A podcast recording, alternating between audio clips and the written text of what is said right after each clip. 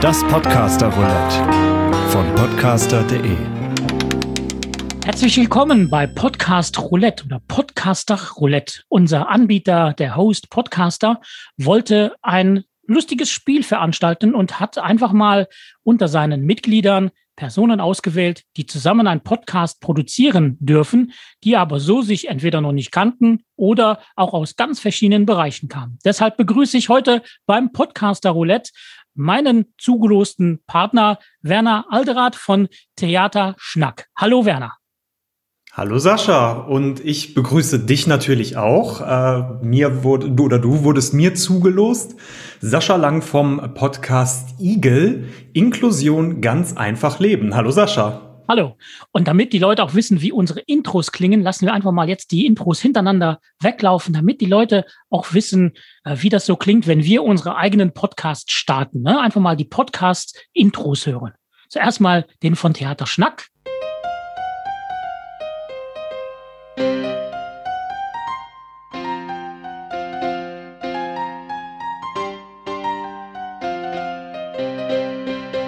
Theaterschnack, der Podcast der Theater WG.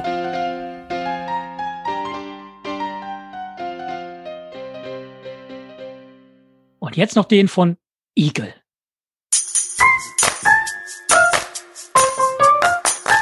Igel.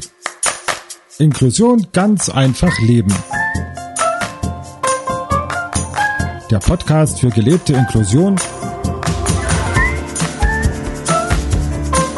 mit dem Inklusator Sascha Lang.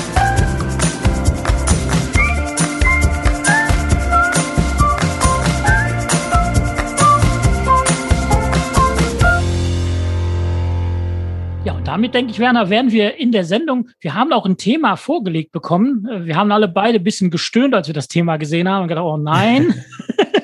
ja, das stimmt. Äh, Tante Corona lässt uns nicht los.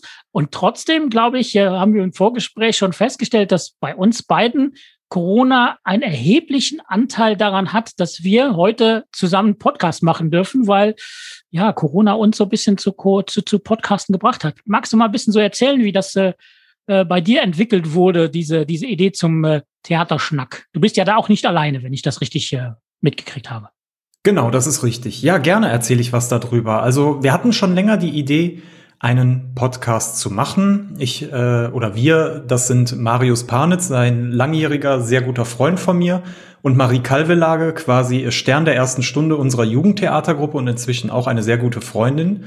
Und wir hatten die Idee, einen Podcast zu machen, weil wir festgestellt haben, irgendwie jeder macht Podcast und da haben wir uns irgendwann mal die Frage gestellt, warum wir eigentlich nicht?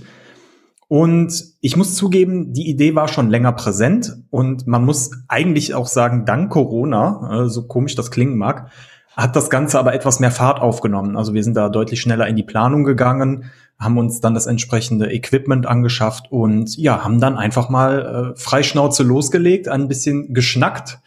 Da kommt das dann auch her. Wir reden einfach drauf los über Theater, haben natürlich auch Themen, über die wir sprechen und versuchen so den Leuten, den Zuhörerinnen und Zuhörern äh, das Theater und auch unsere Theatererfahrungen näher zu bringen und vielleicht auch Fragen zu beantworten, Ängste zu nehmen, was das Theater so angeht.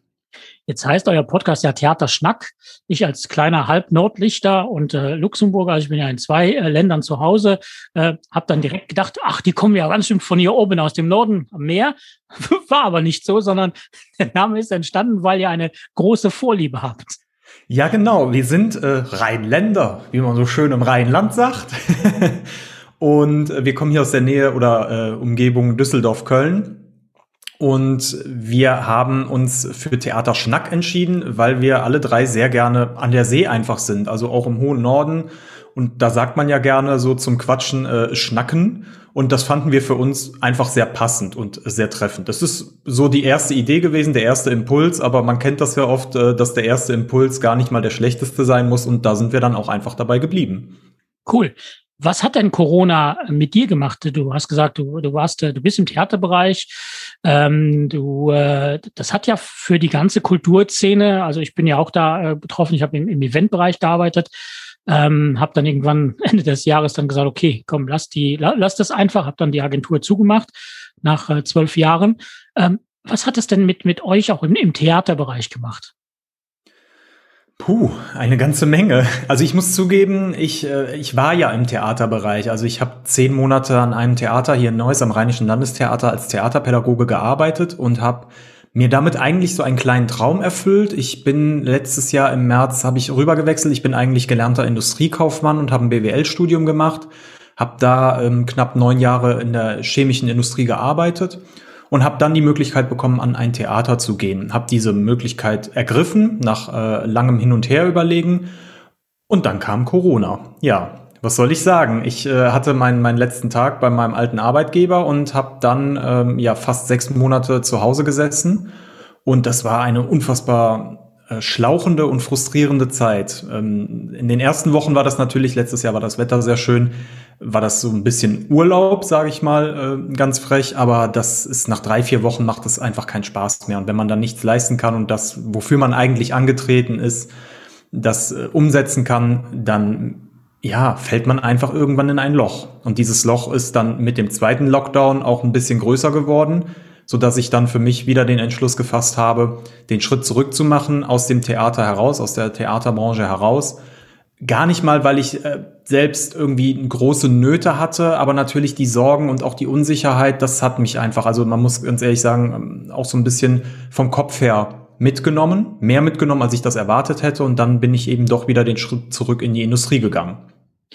Was fasziniert dich am Theater und was bedeutet Theaterpädagogik? Was fasziniert mich am Theater? Ja, das ist eine gute ja, Frage. Ja, ist ja ein bisschen was anderes als, ist ja ein bisschen was anderes als, als Kino oder so, ne? Also Schauspieler ist man ja auch am Theater, aber ja, was ist so für, für dich? Warum, warum gerade Theater? Warum nicht vielleicht Film oder so?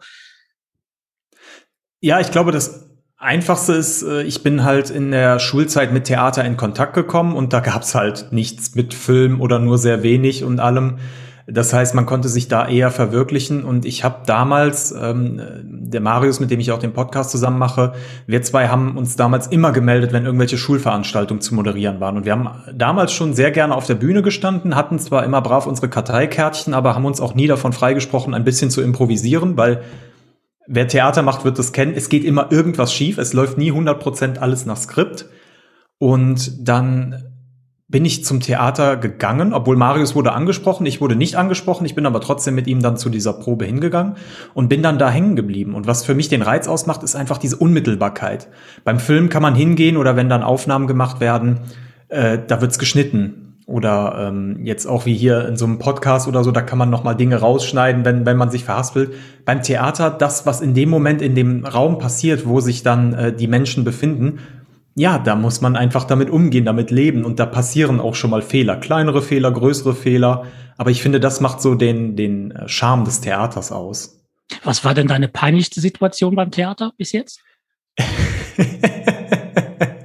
Meine peinlichste Situation, äh, da sind wir auch schon sehr ausführlich in unserem Podcast mal drauf eingegangen. Mir ist tatsächlich, äh, wir haben mal ein Stück gespielt, die Buddenbrocks.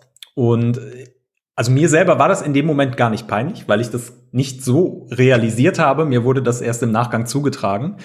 Und wir haben uns innerhalb des Stücks umgezogen. Also wir sind quasi als Jugendliche im Prolog auf die Bühne gekommen und haben dann so ähm, ja Seemannshemden, Matrosenhemden angezogen, also so eine ja Matrosenuniform äh, fast schon und haben uns dann quasi auf der Bühne verwandelt und sind für die Zuschauerinnen und Zuschauer vor ihren Augen zu ja Hanno Buddenbrock geworden, der da so ein bisschen im Zentrum des Stücks stand.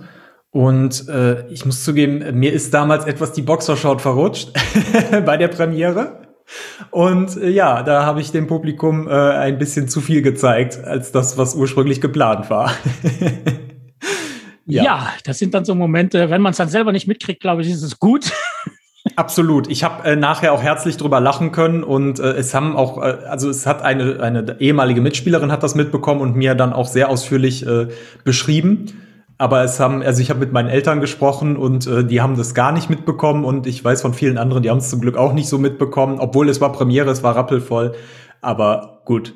Und das macht das Theater aus, ne? Das sind Dinge, die passieren und ähm, ja, dafür, äh, ich finde immer, man braucht sich dafür nicht zu schämen. Ähm, weil es ist ja, man macht es ja nicht mit Absicht. Muss man sich natürlich fragen, wo die Mitspielerin, äh, Mitspielerin mal hingeguckt hat. Ne? Die hat dann sehr intensiv geguckt. Naja, lass uns das mal so stehen. Aber Ja. Sascha, jetzt hab, haben wir ja schon viel über mich gesprochen. Äh, jetzt äh, wollen die Zuhörerinnen und Zuhörer sicherlich auch dich mal kennenlernen. Igel steht ja für äh, Inklusion ganz einfachen Leben. Und ich muss zugeben, als ich das erste Mal äh, auch das Logo von deinem Podcast gesehen habe, Igel, man denkt ja immer direkt an das Tier, an etwas Stacheliges. Jetzt haben wir uns im Vorfeld kurz unterhalten und ich muss sagen, ich finde es gar nicht so unpassend, weil du mit deinem Podcast ja beim Thema Inklusion auch die Meinung vertrittst, man muss auch manchmal äh, Themen ansprechen, die äh, eben vielleicht ein bisschen pieksig sind, ähm, die äh, nicht unbedingt wehtun, äh, auf gar keinen Fall. Aber wo du sagst, da muss man einfach Leute pieksen, drauf aufmerksam machen, sonst tut sich da nichts. Äh, was verfolgst du mit deinem Podcast? Also der, der Igel steht ja, und deshalb ist er, der, der hat ja so ein bisschen auch diesen, diesen, diese, die Stacheln sehen ja auch so ein bisschen aus wie Sonnenstrahlen. Also es hat so ein bisschen diese Zweideutigkeit. Ne? Auf der anderen Seite das Positive, der Blick durch Inklusion in eine gute Gesellschaft, in eine gute Zukunft. Und auf der anderen Seite das Stachelige, wie du schon gesagt hast, wir pieksen mal rein, weil da sind noch Sachen, die verbessert werden müssen. Mein Podcast hat an sich vier Stufen, also vier Ziele. Auf der einen Seite möchte ich den Menschen ohne Behinderung den Mensch mit Behinderung vorstellen, präsentieren, sagen, das sind die Geschichten dahinter, das sind die Menschen, das sind die Probleme, die Bedürfnisse, die Sorgen, die Ängste, die Situationen, in denen Menschen mit Behinderung manchmal leben. Dann haben wir aber auch, um Inklusion zu schaffen, eine wichtige Aufgabe, nämlich, dass die Menschen mit Behinderung sich untereinander verstehen, weil der Rollstuhlfahrer hat eine andere Vorstellung von Barrierefreiheit wie der Blinde und der Blinde hat eine ganz andere Vorstellung von Barrierefreiheit wie der Gehörlose, wenn man jetzt mal das Thema Barrierefreiheit nimmt. Und deshalb ist es wichtig, dass die Bedürfnisse und das Verständnis untereinander auch gegeben ist, also dass die Menschen untereinander sich besser verstehen, besser kennenlernen, um gemeinsam an dem Ziel Inklusion zu arbeiten.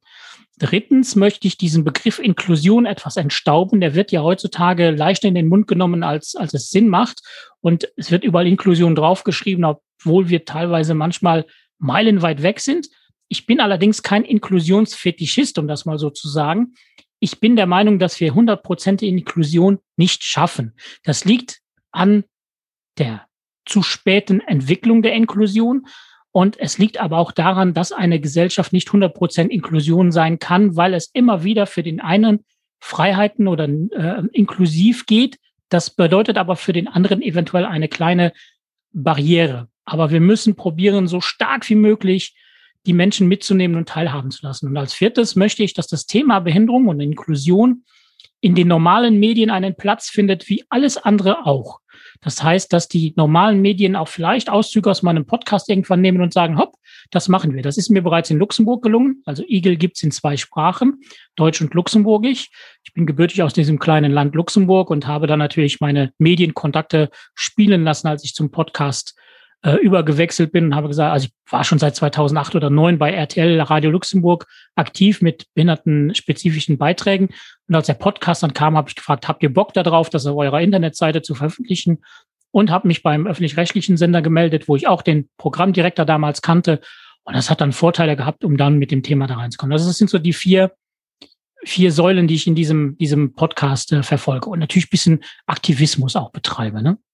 Ja, jetzt hast du das ja eben auch schon angedeutet, äh, dass du gesagt hast, wir haben quasi so ein bisschen so einen ähnlichen Hintergrund, auch äh, was die Branche angeht. Was hat jetzt äh, eben auch, ja, du hast es eben liebevoll Tante Corona genannt. Was hat denn die gute Tante Corona bei dir, ähm, ja, vielleicht auch befördert oder angeschoben, dass du jetzt eben deinen Podcast machst? Oder wie kam es dazu?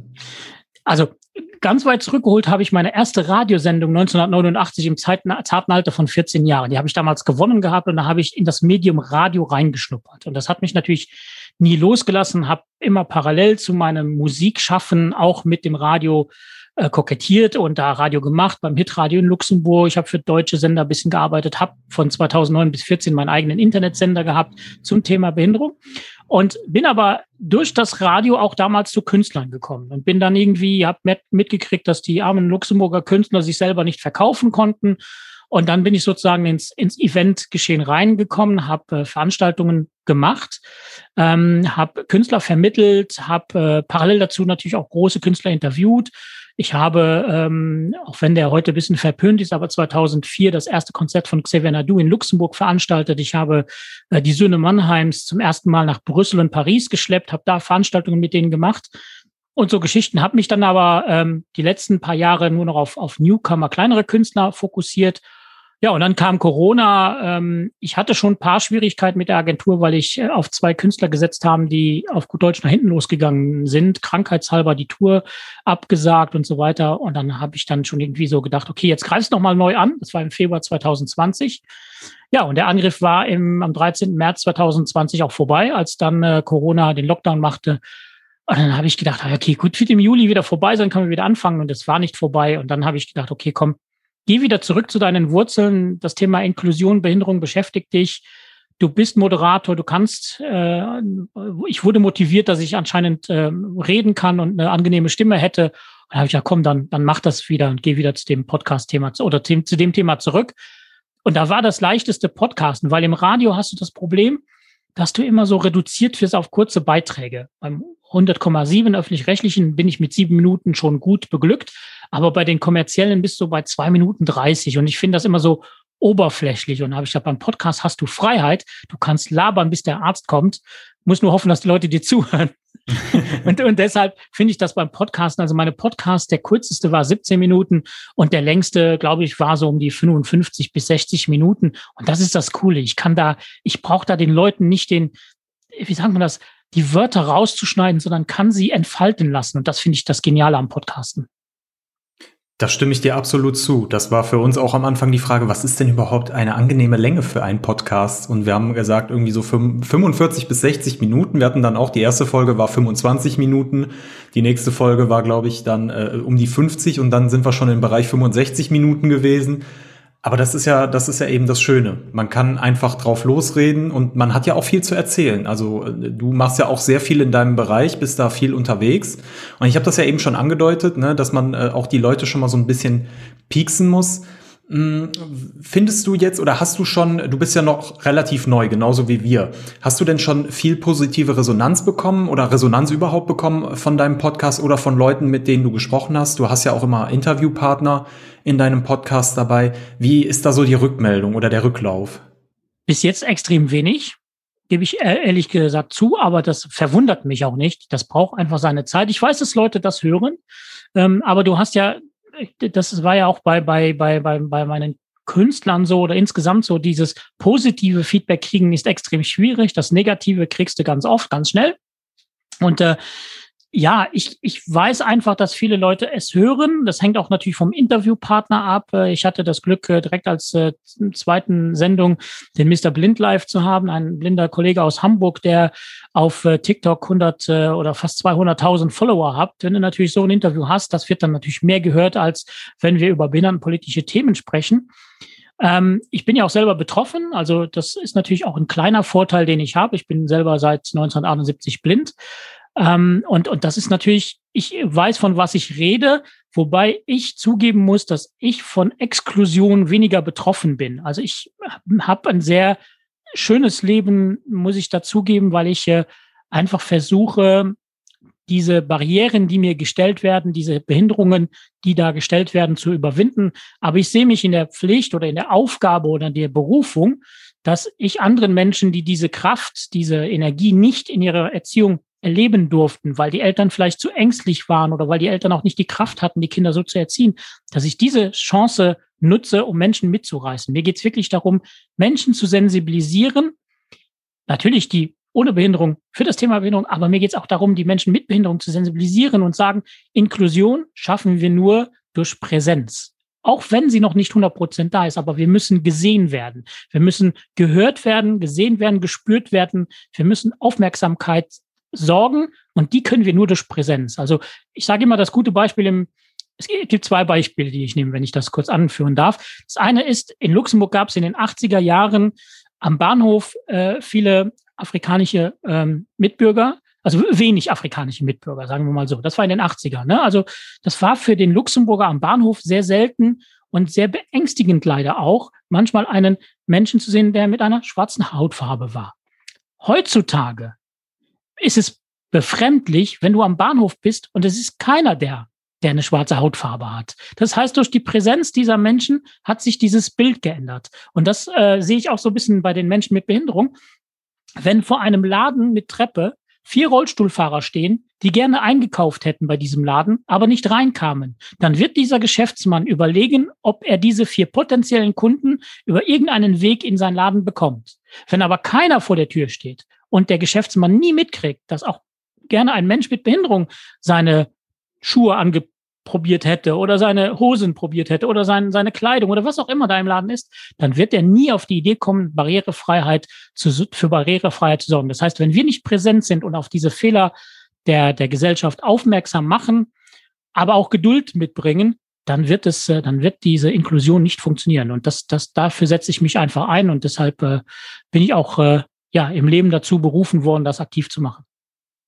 Also ich finde das ganz toll und ich kann dir das nur bestätigen oder zumindest schon mal zurückgeben. Ich habe jetzt auch deine Folgen mal alle gehört und ich finde, du hast, äh, es ist sehr angenehm, es ist fast schon wie so eine kleine Radiosendung. Du hast ja auch immer Musik noch mit dabei und dann eben deine deine ähm, äh, Interviewpartner. Das ist macht sehr interessant und du kannst einfach mitreißen. Also das möchte ich hier jetzt auch mal so sagen. Ich finde das sehr sehr toll und äh, es macht einfach Spaß dazu zu hören und sich auf dieses Thema einzulassen. Ich muss sagen, ich hatte sehr, selber sehr wenig äh, Kontakt in diesem Hinblick. Ähm, auch du hattest eben ja schon mal auch das Thema Schule angesprochen. Ich habe selber 2011 Abitur gemacht und bei uns war so dieses Thema auch äh, Inklusion in Klassen.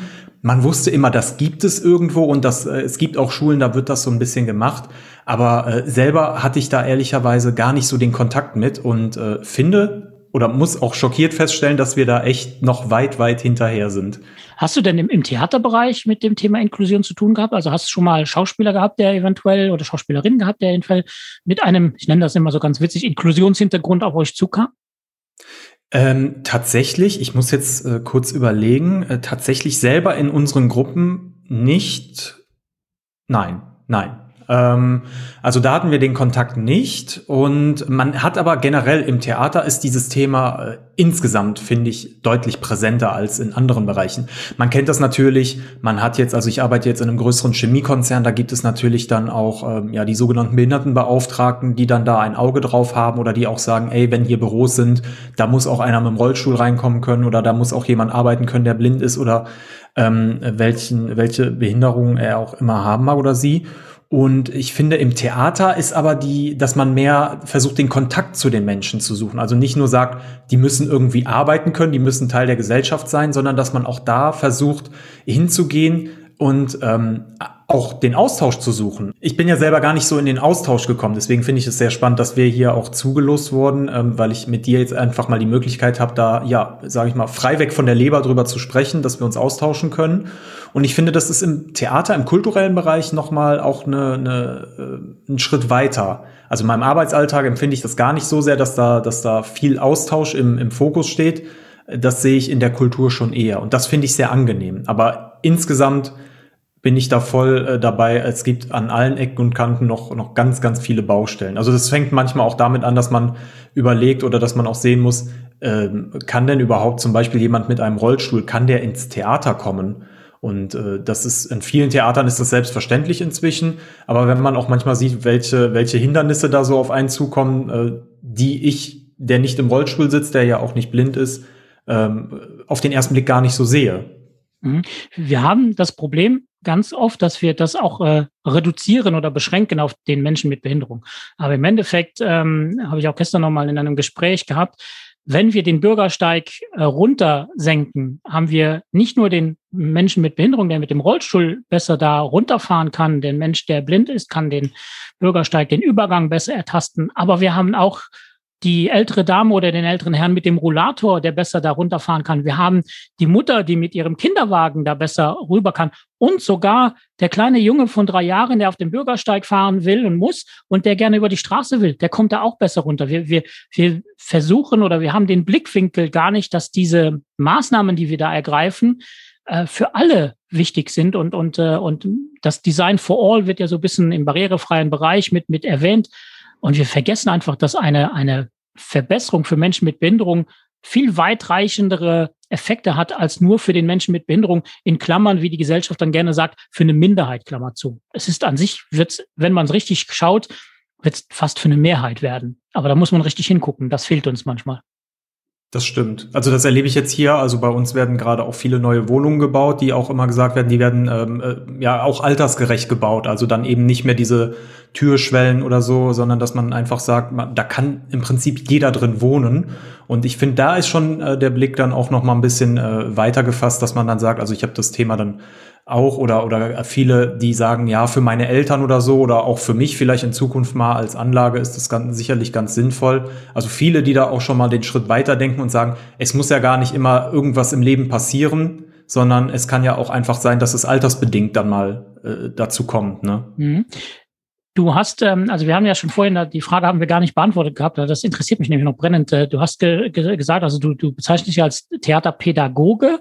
Ähm, was kann ich mir darunter vorstellen? Wie, wie, was, was, was bedeutet das Theaterpädagoge? Unterrichtest du Theaterspielen oder siehst du dich eher als auch als, als Schauspieler im Theater? Wo, wo liegt dein, deine Stärke, dein Fokus? Äh, ja, wir sagen immer, Theaterpädagogen sind so die eierlegende Wollmilchsau der Theatermacher. Okay.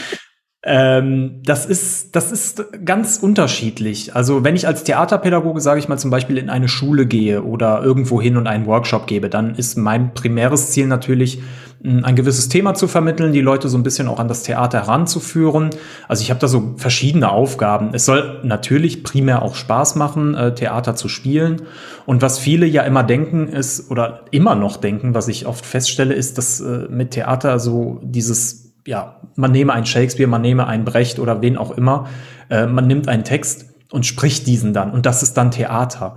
Aber das ist äh, viel, viel mehr. Also man kann Theater ja auch als Teambuilding-Maßnahme nutzen, äh, zum Beispiel das Impro-Theater, einfach drauf losspielen, mal machen. Man kann es mach, äh, auch nutzen, um sich besser kennenzulernen. Also ich komme ja viel auch aus dem autobiografischen Theater. Das heißt, ich vermittle unterschiedliche Themen einfach an die Leute über das Theaterspiel, über unterschiedliche Spiele.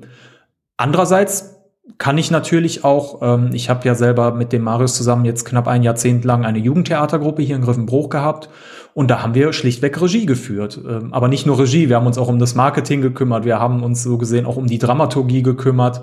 Also man merkt schon, da kommt ganz, ganz viel zusammen und wenn man sich auch als Theaterpädagoge, Theaterpädagogin fortbildet, dann lernt man all diese Bereiche kennen. Also ich hatte, hatte auch Schauspielwochenenden. Es ging auch schlichtweg um, wie organisiere ich mich überhaupt als Theaterpädagoge? Was muss ich da alles beachten? Auch finanzielle Mittel, wie komme ich da dran? Ähm, weil es ist ja wie so oft im, im äh, Event- und Kulturbereich, äh, es wird einem selten äh, das Geld vor die Füße geworfen, sondern man muss es sich immer suchen und holen. Und ähm, ja, also ich sehe mich da so ein bisschen als, als Vermittler, vielleicht auch als Kontaktpunkt zwischen einem Institut wie einem Theater und ähm, eben den Leuten, die da gar nicht so die Berührungspunkte haben oder einfach auch Berühr die Berührungspunkte haben möchten. Du hast angesprochen, Shakespeare, Brecht und so weiter ist ja eher so ein bisschen schwerfällig, zwar sehr weise, was da manchmal auch gesprochen wurde in diesen Theaterstücken, aber ähm, es gibt ja so, so das Dorftheater, wo dann eher mehr Komödie ist. Wo, wo siedelst du dich an? Also bist du eher so mehr der ernsthafte Theatermacher oder bist du auch eher so mehr der, der an sich gerne hätte, dass die Leute im Theater so richtig laut loslachen? Wo, wo gibt es da überhaupt eine Grenze oder hängt das immer davon ab, was gerade auf dem Tisch liegt als Stück?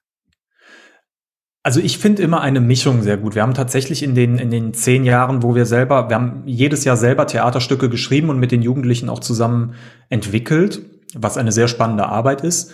Und da bekommt man natürlich auch viele Einblicke und was beschäftigt die gerade. Und dann ist auch natürlich auch mal die Frage, muss jedes Thema immer Bier ernst genommen werden? Also muss es wirklich, äh, ne, auch wenn es uns Erwachsenwerden geht und so, es passieren auch so viele lustige Dinge im Leben.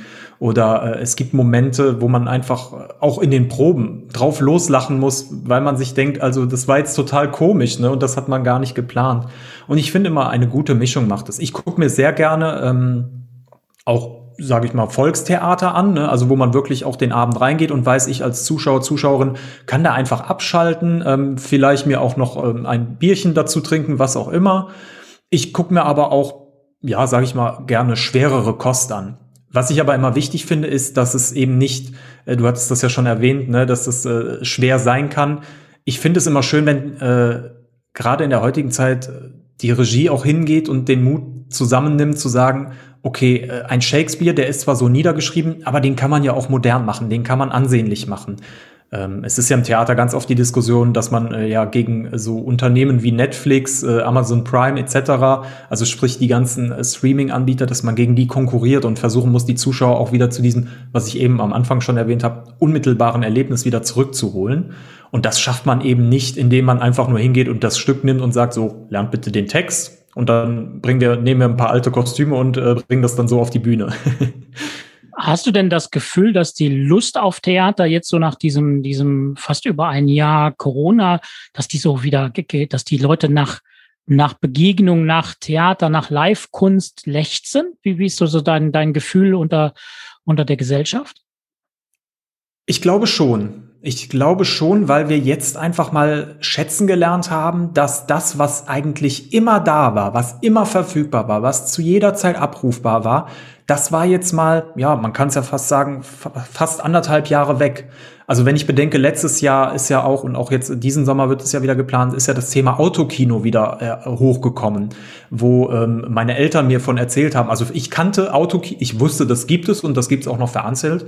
Aber das Thema Autokino war so nie präsent und plötzlich hatte das wieder einen riesigen Boom. Und äh, weil die Leute gesagt haben, ja, es gibt ja nichts anderes, ne? Dann gucke ich mir halt auch mal einen älteren Film an oder was auch immer, der jetzt schon dreimal in den Kinos lief. Und ich, ich finde, also wenn man mit Leuten spricht, die, der Drang nach Begegnung ist auf jeden Fall da. Ob der, ob das jetzt auf einem äh, Volksfest ist oder auf einem einer, einer äh, Veranstaltung irgendwo oder ob das dann im Theater äh, oder im öffentlichen Raum irgendwo sein soll das sei mal dahingestellt. Ich für meinen Teil kann sagen, also sobald die Theater wieder öffnen, werde ich mir auf jeden Fall sehr zeitnah ein Ticket zulegen, weil ich einfach auch wieder dieses Erlebnis haben möchte. Wenn du jetzt mal vorausschauen würdest äh, zu deinem, zu eurem Podcast, äh, Theaterschnack, was sind so die, die Perspektiven? Wie, wie geht's weiter? Was, was wird demnächst auf uns zukommen? Wir haben eine breite Themenliste. Wir haben jetzt auch schon, also wir haben ja, glaube ich, äh, gerade vier Folgen veröffentlicht. Äh, wir haben noch zwei weitere, die sind schon produziert und äh, wir werden auch immer weiter produzieren. Mm, wir haben uns ja zum Beispiel auch schon mit dem Thema Mythen beschäftigt, Mythen und Aberglaube im Theater jetzt auch kommt als nächstes. Oder äh, wir wollen uns auch, wie, ich es liebevoll immer nenne, mal mit der Kuschelpädagogik auseinandersetzen. Also was darf Theater, was darf Theater nicht? Muss man immer alle in Samt einpacken und mit Samthandschuhen anfassen und sagen, ja, nee, du kannst das? Oder darf man auch mal eine klare Ansage machen und die Leute so ein bisschen, ja, ich nenne es immer liebevoll kitzeln? Wir wollen aber auch zukünftig, äh, wenn dann Corona hoffentlich sehr, sehr bald mal etwas nachlässt und, und auch vorbeigeht, ähm, Interviewpartner einladen, mit denen wir über äh, ihre Theatererfahrungen sprechen ähm, und die einfach Experten sind auf äh, Gebieten, wo wir nicht so die Ahnung haben. Also ich habe eine, eine gute Freundin, die auch Puppenspielerin ist, ähm, die äh, möchten wir gerne mal einladen, äh, weil sie da sehr viel zu erzählen kann. Oder ja, einfach mal schauen. Leute, die Interesse haben, können sich dann auch immer gerne bei uns melden und äh, wir versuchen, das auch so ein bisschen interaktiv zu gestalten. Wir versuchen ähm, mhm. zu sagen, hey, schreibt uns, sagt uns, was ihr wissen wollt oder habt ihr Fragen und äh, das möchten wir dann auch gerne einbauen. Wenn du ähm, wenn du heute so ein bisschen guckst, die, die Sprache wandelt ja gerade. Wir kriegen ja so ein bisschen jeden Tag vorgeschrieben inzwischen, wie wir was benennen dürfen, genderkonform, ähm, ja, aufpassen mit, mit Begriffen und so weiter. Jetzt, jetzt kommt ja aber trotzdem, wenn man alte Stücke nimmt oder die Theatersprache, die verfügt ja trotzdem über diverse Sachen, die man heute so nicht mehr schreiben oder sagen darf. Wie geht man damit um als, als Regisseur? Und wenn man dann was auf die Bühne zaubern will, geht man da hin und schreibt das komplett, gendert man das Ganze oder passt man auf, dass da keine was damals nicht als rassistische Ausdrücke gegolten hat, heute ja auf dem Index steht. Wie, wie geht man heute mit der Sprache um, damit man da nicht in die Gefahr läuft, äh, direkt an den Pranger gestellt zu werden? Ich, ich stelle mir das extrem schwierig vor. Ich habe das ja schon auch beim Podcasten, wo man aufpassen muss, wie man was bezeichnet, äh, ohne ins Fettstäbchen zu treten, ob schon man definitiv nicht dieser Gesinnung angehört, aber trotzdem ist es ja extrem anstrengend geworden, habe ich so das Gefühl. Das stimmt. Ich musste das bei mir auch feststellen. Also ich habe früher zum Beispiel immer äh, Schülerinnen und Schüler gesagt, weil ich gesagt habe, also die Sekunde mehr nehme ich mir, weil ich das einfach doof finde, SchülerInnen zu sagen. Inzwischen habe ich, äh, da bin ich da auch auf einem anderen äh, Pfad unterwegs und versuche das auch ähm, ja in meinem Alltag einfließen zu lassen. Es ist aber enorm schwierig. Also ich verurteile niemanden, der weiter einfach nur sagt, ja, das sind Schüler. Punkt. Ähm, ich finde, man kann es, äh, jeder muss das für sich entscheiden und es gibt ja auch Leute, also jetzt bin ich ja ein etwas jüngeres Semester, sage ich mal, und ich bin da offen für, das, das anzunehmen und umzusetzen. Wenn Leute aber sagen, boah, das, das geht mir total auf die Nerven und ich habe einfach auch nicht das Umfeld mit den Leuten, die da so krass drauf achten, was auch immer, dann kann ich das auch verstehen. Und gerade beim Thema Rassismus finde ich, wenn man be gewisse Begriffe hat, wo man einfach weiß, das verletzt Leute oder da ist eine Geschichte dahinter, die vielleicht auch jetzt mit der Zeit erst präsent wird oder bekannt wird, dann finde ich, kann man da drauf achten. Ich würde aber jetzt nicht pauschal sagen, man muss alles umschreiben. Man muss jetzt den, den, äh, die, die alten Stücke nehmen und von vorne bis hinten gendergerecht und Begriffe ändern und alles. Ähm, das finde ich nicht, weil ich denke, es ist auch wichtig zu sehen, dass diese Begriffe genutzt wurden und in welchem Kontext sie genutzt wurden. Ähm, wenn es Begriffe sind, die einfach, ja, sage ich mal, nicht mit einem, mit einer, oder als, ja, wie soll ich sagen, Beleidigung oder mit einem gewissen Hintergrund äh, genutzt wurden, dann kann man sie oder sollte man sie auch äh, äh, ähm, vielleicht stehen lassen. Oder wenn man wirklich merkt, diese Begriffe können auch in diesem Kontext komplett falsch verstanden werden oder das trifft Leute, dann sollte man sie austauschen. Also ich finde, man muss das immer so von Fall zu Fall entscheiden, man kann das nicht pauschalisieren. Ähm, ich bin da aber voll dabei, dass man sich dafür sensibilisieren sollte und sich damit auseinandersetzen sollte. Also man sollte jetzt nicht hingehen ähm, und einfach pauschal sagen, nee, da steht jetzt das Z-Wort, da steht das N-Wort und das bleibt jetzt auch so, ähm, sondern man sollte immer gucken, mh, hm, in welchem Kontext steht das da? Wenn ich jetzt ein, ein, ein, ein sage ich mal, Monolog darüber halten will, über auch diese Begrifflichkeit selber, dann werde ich nicht drum herum kommen, dieses Wort mal in den Mund zu nehmen.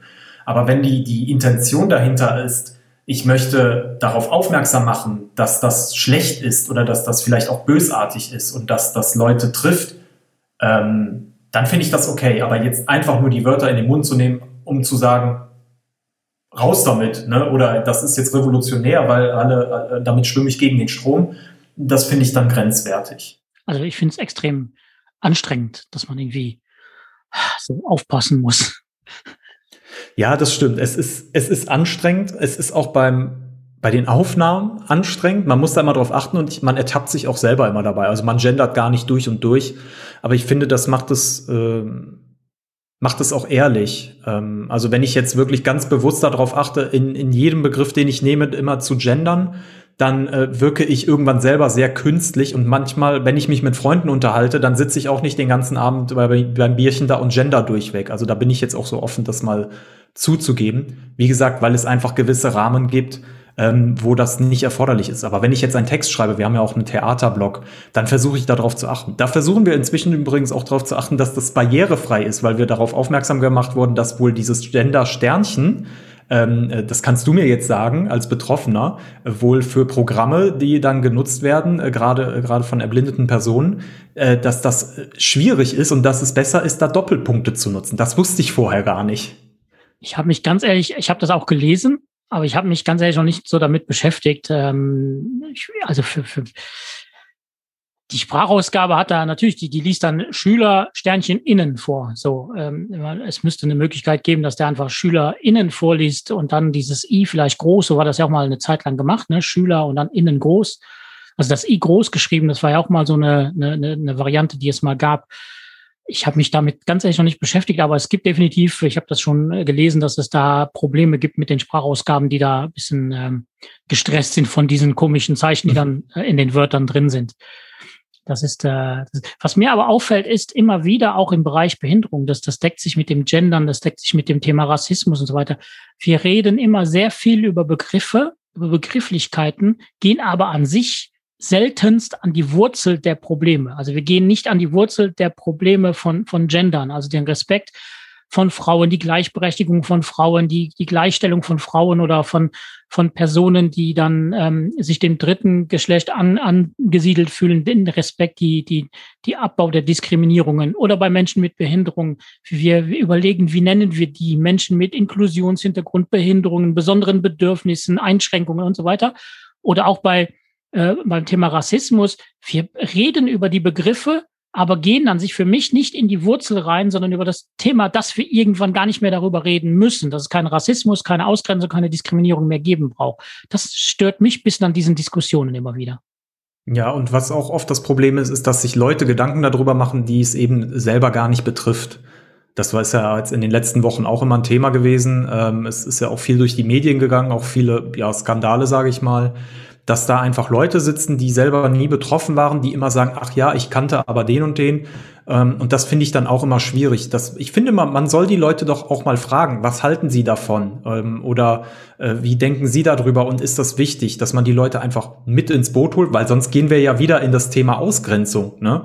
Also da sitzen dann, äh, sitzt ein gewisser Kreis von Leuten, die machen sich Gedanken darüber, grenzen aber die Leute, die es betrifft, einfach aus und denken aber, dass sie in deren Willen handeln. Ja, das hatten wir ja auch jetzt äh, im Innenbereich mit der Geschichte in Potsdam, wo da vier Menschen äh, getötet wurden im Altersheim oder im Pflegeheim und äh, eine, eine Person schwer verletzt wurde durch eine, eine, eine ja, Pflegerin, äh, die, wo das, wo, wo an sich bei den Mehrheiten der Medien kein Mensch mit Behinderung äh, zu Wort kommt, sondern wo da wirklich die Pfleger, Heimleitung und so weiter zu Wort kamen, aber Menschen mit Behinderung nicht. Das haben wir immer wieder. Da hast du vollkommen recht. Und das ist das, was was ich damit ansprechen will. Wir reden drüber, aber wir ändern die Haltung dazu nicht und die, die Umgangsform damit gar nicht. Ja, und das ist, glaube ich, ein, ein ganz wichtiger Schritt. Und ähm, ich glaube, der, der, der Schritt ist äh, in deinem Themenbereich äh, deutlich, äh, deutlich wichtiger. Und äh, wie gesagt, im Theater wird da sehr viel Acht drauf gegeben. Also das musste ich auch feststellen. Ähm, Gerade so, man, man hat ja so seine Floskeln manchmal, wo dann auch schnell gesagt wurde, hm, das kannst du aber hier jetzt so nicht sagen oder so nicht schreiben, ähm, weil das, das können Leute in falschen Mund bekommen.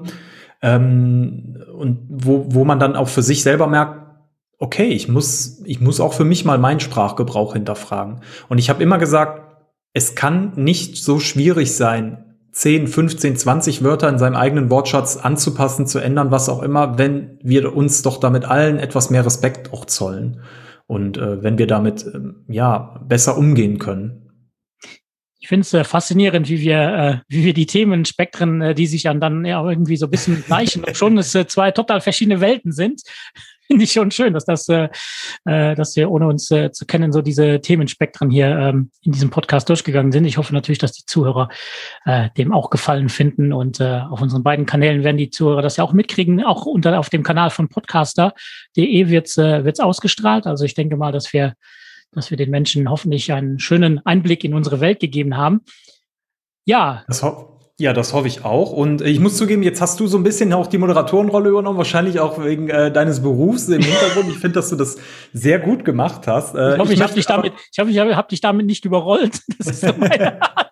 nein, nein, nein, alles gut. Aber ich finde, äh, deswegen reiße ich das Zepter jetzt noch mal so an mich und ähm, wird äh, oder fände es schön, wenn du für dich auch noch mal äh, äh sagst, äh, mit deinem Podcast, mit deinen Themen, ähm, und dann auch gerne nochmal auf, auf deine, deine Kanäle hinweist, wo kann man dich finden, wie kann man dich kontaktieren, dass du auch nochmal einen kleinen Ausblick gibst, was erwartet die Leute denn bei dir noch oder wo möchtest du nochmal den Finger in die Wunde legen, was möchtest du in Angriff nehmen? Ja, wir haben ja derzeit äh, ganz aktuell im äh, Bundestag wird äh, eine europäische Direktive vom Accessibility Act, also der Barrierefreiheit zum digitalen Bereich besprochen. Da gibt es eine deutsche Gesetzesvorlage, ja, Vorlage, die natürlich, also Deutschland hat ja die großartige Gabe in diesem Bereich ganz ähm, zerstörerisch äh, voranzugehen. Das war schon beim Marrakesch-Vertrag. Da ging es um äh, Bücher, die barrierefrei gestaltet werden sollten. Hat Deutschland auch schon extrem gebremst, damit dieser Marrakesch-Vertrag weiträumiger gemacht wurde. Und so ist es auch bei dieser Direktive in Europa. Auch da hat Deutschland wieder ganz massiv äh, dagegen gewehrt, dass so wenig wie möglich verpflichtend und äh, ganz viel Zeit gebraucht wird. Also wir haben jetzt bei diesem aktuellen Gesetz zum barrierefreien ähm, Zugang zu digitalem und da geht es unter anderem um Webseiten, es geht um Bankautomaten und der Bankautomat braucht nicht nur zu reden, sondern der muss ja auch zugänglich sein für einen Rollstuhlfahrer. Also ich kann teilweise in Deutschland nicht überall autonom selbstständig Geld abheben. Das ist einfach dramatisch, weil das, das ist einfach eine Sache, die nicht äh, sein darf. Und da haben wir, ähm, dieses Gesetz wird jetzt äh, ähm, demnächst im Bundestag besprochen. Es ist sehr verwässert, es ist sehr dünn. Da gehen wir natürlich drauf ein. Ähm, ja, und dann sind noch so paar Themen, die, äh, die demnächst kommen. Ich äh, habe noch paar Interviews da liegen über das persönliche Budget.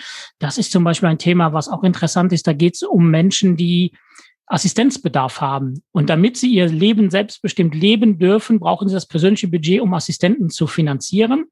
Und äh, da wissen aber viele Menschen mit Behinderung nicht, dass es das gibt, wie es das gibt, wie das einsetzbar ist. Oder wir sprechen auch ganz intensiv mit Menschen, die eine Vollzeitbetreuung haben, also die wirklich 24 Stunden auf Assistenz angewiesen sind bei jedem Schritt, den sie machen, außer vielleicht beim Schlafen. Und mir geht es darum, auch herauszufinden, wie leben die Menschen auch, was ist Privatsphäre für diese Menschen, was können diese Menschen äh, weitergeben und wie können sie aber auch andere Menschen mit Behinderung motivieren, diesen Schritt auch zu gehen. Ich möchte dass die Menschen verstehen, dass das in ein Pflegeheim oder ein Behindertenheim geben, dass das die letzte Variante sein soll, sondern dass man wirklich die Unterstützung zu Hause kriegen kann und in seinem Umfeld leben kann. Wir haben zum Beispiel äh, Oliver in Berlin, der der äh, junge Mann ist, ähm, kann, spricht nur mit einem durch den Computer, weil der äh, leider nicht mehr ähm, die Sprachfunktion hat, also nutzt einen Computer zum Sprechen und der baut jetzt eine Eismanufaktur auf. Das finde ich einfach grandios. Das sind diese Beispiele, die ich gerne zeigen möchte. Es geht trotzdem, dass du 24 Stunden Assistenz um dich herum hast und dass du eine Behinderung hast. Sein Kopf funktioniert einwandfrei und deshalb kann er so großartige Sachen machen. Und das, das will ich im Podcast äh, zeigen. Es wird natürlich immer mal wieder politisch und wir werden immer mal wieder mit dem Finger zeigen. Demnächst kommt auch noch der so ein Zwischenpodcast, nenne ich das mal, so eine Zwischenrubrik, die nennt sich der Igel stichelt. Da werde ich manchmal persönliche Meinungen ablassen, die nicht immer sehr liebevoll verpackt sind, sondern wirklich auch dann wirklich die Stacheln ausfahren und sagen, ey, Achtung, passt mal da drauf auf.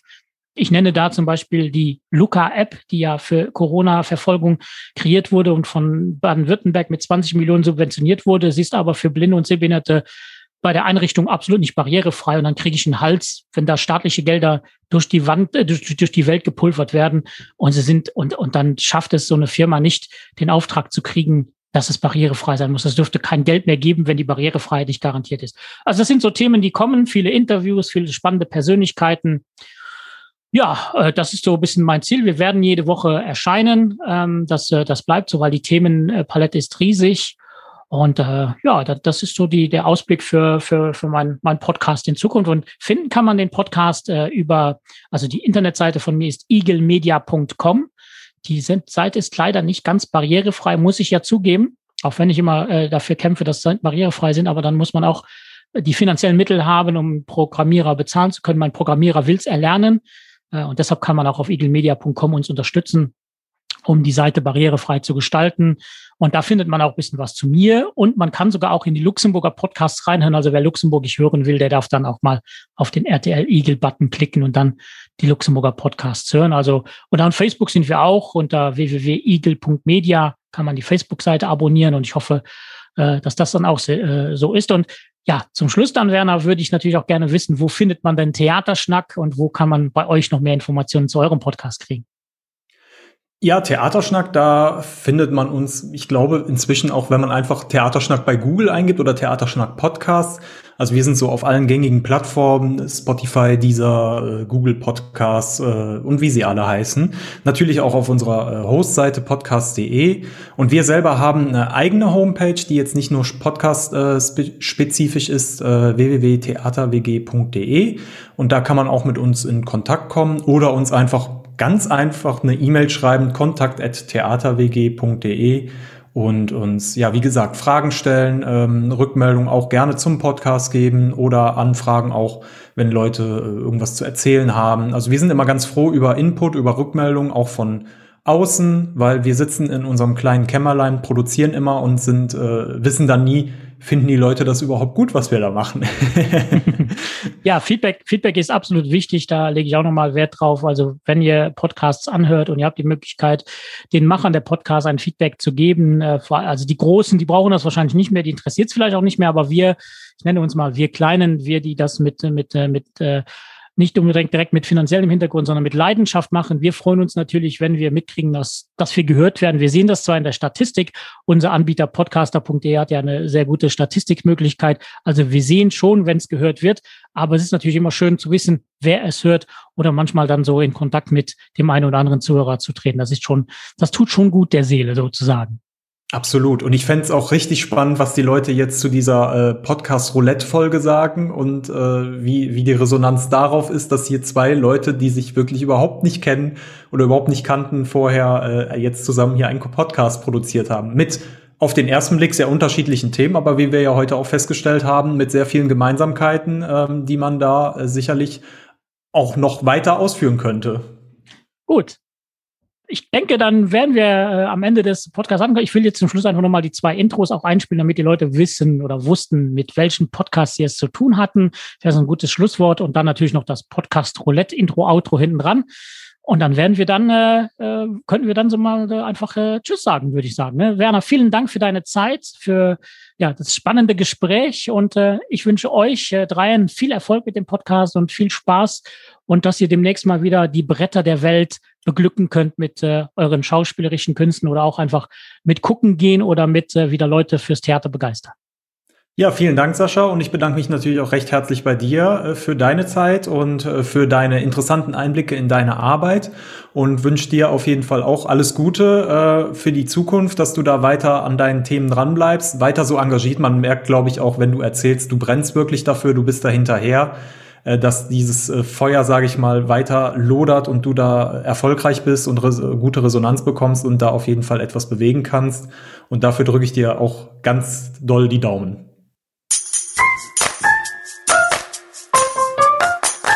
Igel. Inklusion ganz einfach leben. Der Podcast für gelebte Inklusion mit dem Inklusator Sascha Lang.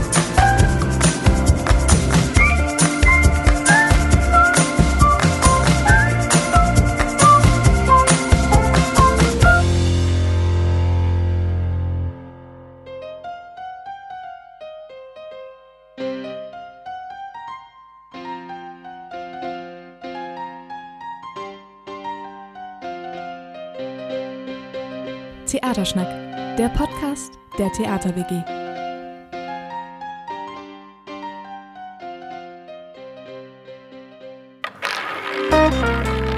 Das Podcaster Roulette von podcaster.de